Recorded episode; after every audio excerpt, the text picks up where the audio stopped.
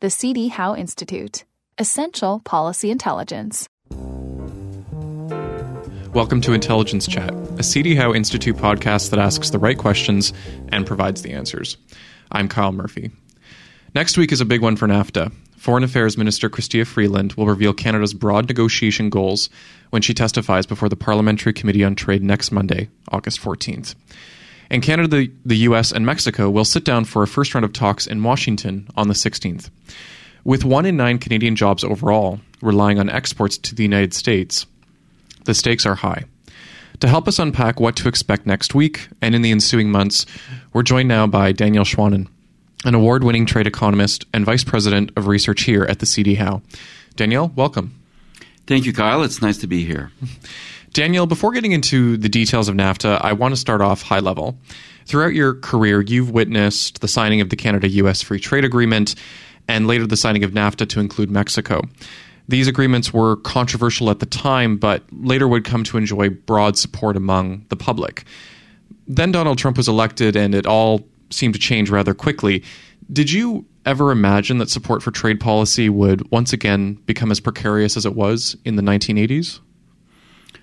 Uh, no, I I think it's fair to say that uh, uh, these NAFTA renegotiations are unexpected. Certainly, a year ago, wouldn't have expected it. Uh, not that the agreement was not controversial, and I would say particularly in the United States. Um, but uh, I think in Canada and Mexico, the benefits have been more apparent than they have been in the U.S., where the benefits are more diffuse. Um, and I would also say, however, that for the U.S., uh, open trade has been enmeshed with uh, other policies uh, such as security and uh, support for um, uh, multilateralism and and, uh, and and and so on. And so I think it's it's a bit of a surprise from that perspective to see the U.S.'s role in the world, in a sense, um, put into question by uh, what you know what seems to be hostility towards open trade, uh, which translates into this renegotiating of the NAFTA. So it has come, I would say, a bit of a, as a surprise, even though I think in the U.S. the agreement has been more controversial than in Canada or Mexico. Daniel, uh, as you know, in mid July, the U.S. Trade Representative published 16 pages summarizing the United States objectives for the renegotiation of NAFTA. And one of their aggressive stances, unsurprisingly, is the removal of the binational panel system in Chapter 19. For our listeners who, uh, who may not be familiar with uh, Chapter 19, it allows Canadian exporters to challenge determinations of dumping and subsidies by U.S. agencies before a binational panel instead of appealing through the U.S. courts. Daniel, some have suggested this may be the single greatest obstacle to a renegotiated NAFTA and could lead to a breakdown in the talks. Do you think that's a fair assessment? It's uh, it's it's a fair assessment to say that it's a, a very important very important for Canada.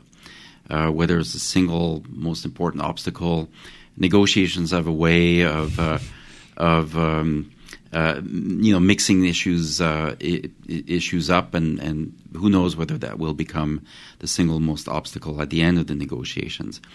But uh, it's fair to say that the U.S. Uh, system that makes these determinations of anti-dumping duties when they figure that there's dumping or, or unfairly low price in the U.S. market on the part of Canadian exporters uh, or when Canadian exporters um, uh, are unfairly subsidized according to um, to these U.S. agencies that make these determinations, um, namely the International Trade Commission and the Department of Commerce uh, in the U.S.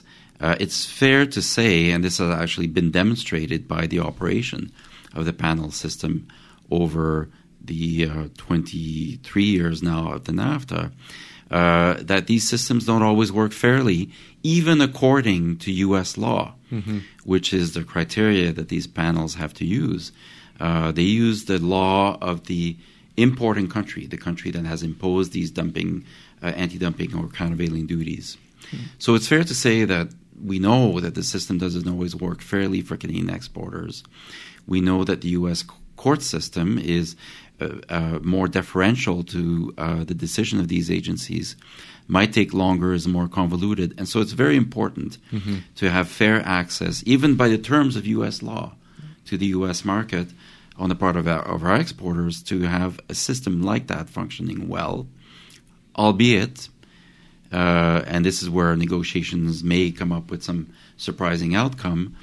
Uh, you know, it's always possible uh, to envisage uh, a deal with the U.S. whereby it's better understood for example, uh, what is an unfair subsidy? What is unfair dumping on the part of uh, the, the, the, NAFTA partners into each other's markets, such that we have less complaints in the first place uh, that lead to these uh, to these duties being imposed, and in that sense, that might uh, reduce the need for a Chapter 19 type of, of dispute settlement mechanism. And the obvious example is uh, lumber mm-hmm. uh, exporters have been a major user of this system for all kinds of good reasons. We think they're, you know, uh, they're they're not getting a fair shake on the part of uh, of the U.S. Uh, uh, anti-dumping and countervailing duty investigators, and um, if if we did get an agreement on on lumber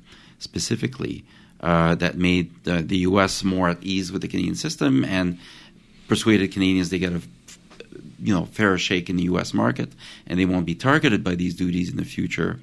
Um, then you might envisage a situation where you say, well, okay, Chapter 19 is less important for us because here's a major user of this mechanism that uh, that is finally getting a deal that is good for both sides. Daniel, on the other hand, uh, the summary released by the U.S. Trade Representative wasn't necessarily all bad. Uh, there was a lot about modernizing the agreement, including new provisions on trade and services, digital commerce, intellectual property, uh, and even a reference to establishing, quote, strong and enforceable environmental obligations. Uh, do you view some of these objectives as a basis for a productive renegotiation?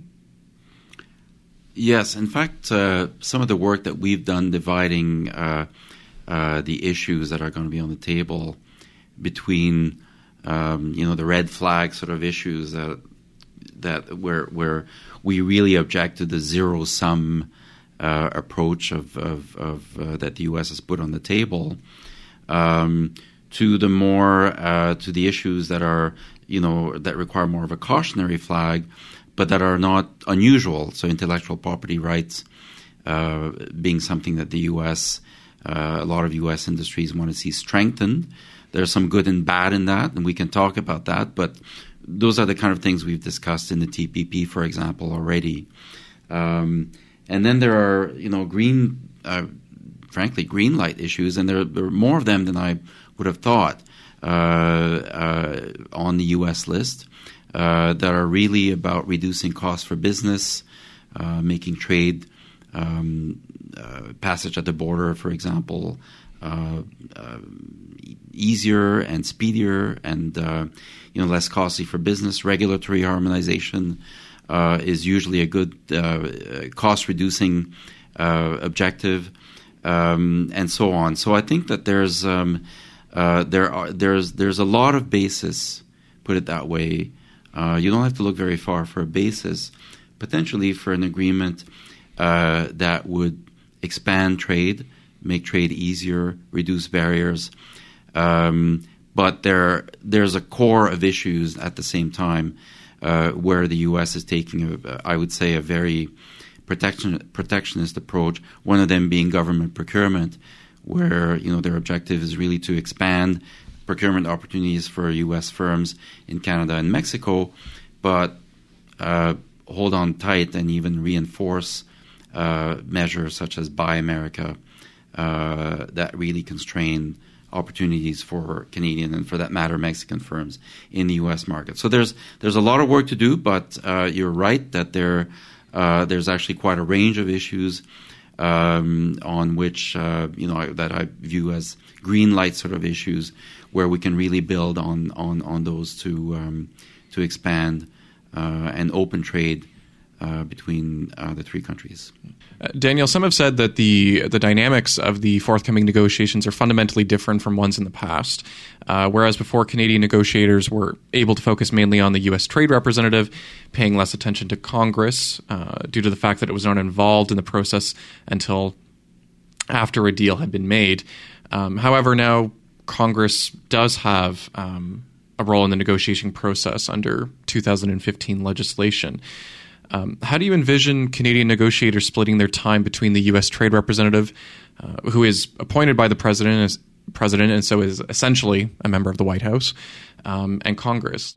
Yeah, the, the, big difference, I would say, this is the first time since uh, uh, probably Richard Nixon, um, who imposed um, uh, a surcharge on on uh, tariffs into the U.S. on uh, all the U.S. trade partners in 1971. This is probably the first time that we face a, a really protectionist White House and USTR. Uh, you know, given the U.S. Uh, process and the fact that, uh, after all, Congress under the U.S. constitutions uh, is uh, responsible for um, ultimately for um, uh, uh, ruling or regulating, I should say, commerce between the U.S. and foreign nations, or indeed between the states. that's ultimately the responsibility of Congress. But the president and, and, and the White House really direct the negotiations. And this is the first time where uh, potentially we Canada may have uh, or Mexico may have more allies in Congress and among uh, uh state governors uh, than they might in, in the White House. In other words, as everyone knows, I think we have we have a very protectionist leaning White House, and hence this time USTR. USTR has always been aggressive in pursuing, let's call them offensive uh, in sports terms position on the part of U.S. industry, fair game. But I think this is really the first time uh, that I see a real uh, pullback from earlier um, um, uh, market opening positions uh, into the United States market. In other words, you know, it's a, it's a shift towards protectionism that we haven't seen uh, before in such an obvious way. And there, I think the Canadian position uh, and the Mexican position is well. Of course, we, we are at the receiving end of uh, what what is a demand to renegotiate, um, and uh, the position or the, the, the, the tactics of the Canadians, uh, for that matter, the Mexicans, is really to uh, um, remind um, uh, representatives and senators uh, in the U.S. Congress that a lot of jobs in their states and their districts actually depend on good trade relations uh, with Canada and Mexico. Uh, it may not be as obvious to the Americans as it is to Canadians or Mexicans. Again, uh, the U.S. economy overall is less trade dependent. Uh, but the gains are similar in the U.S. as they are in Canada and Mexico. Relatively just more speaking, diffuse. Just more diffuse, and relatively speaking, uh, a little bit less, but that doesn't uh, uh, less obvious exactly. But that doesn't mean uh, that they're not, uh, in terms of number of jobs or dollars of business, um, in absolute terms, as important. And uh, so that's that's a work of education that Canadians in particular have to do. It's a it's it's a much more detailed work and much more demanding work than certainly thinking that you can deal only with the White House, but in this case, it's absolutely, uh, or with USTR, but in this case, it's absolutely uh, crucial uh, to do this kind of work because at the end of the day, uh, to really fundamentally change the NAFTA, uh, you need to go through Congress, and that's where ultimately we need to seek the, the support. Daniel, I want to finish with a with a broad question. Uh, what advice would you give to Minister Freeland and the rest of Canada's diplomatic presence in Washington for achieving a mutually beneficial, reinvigorated NAFTA?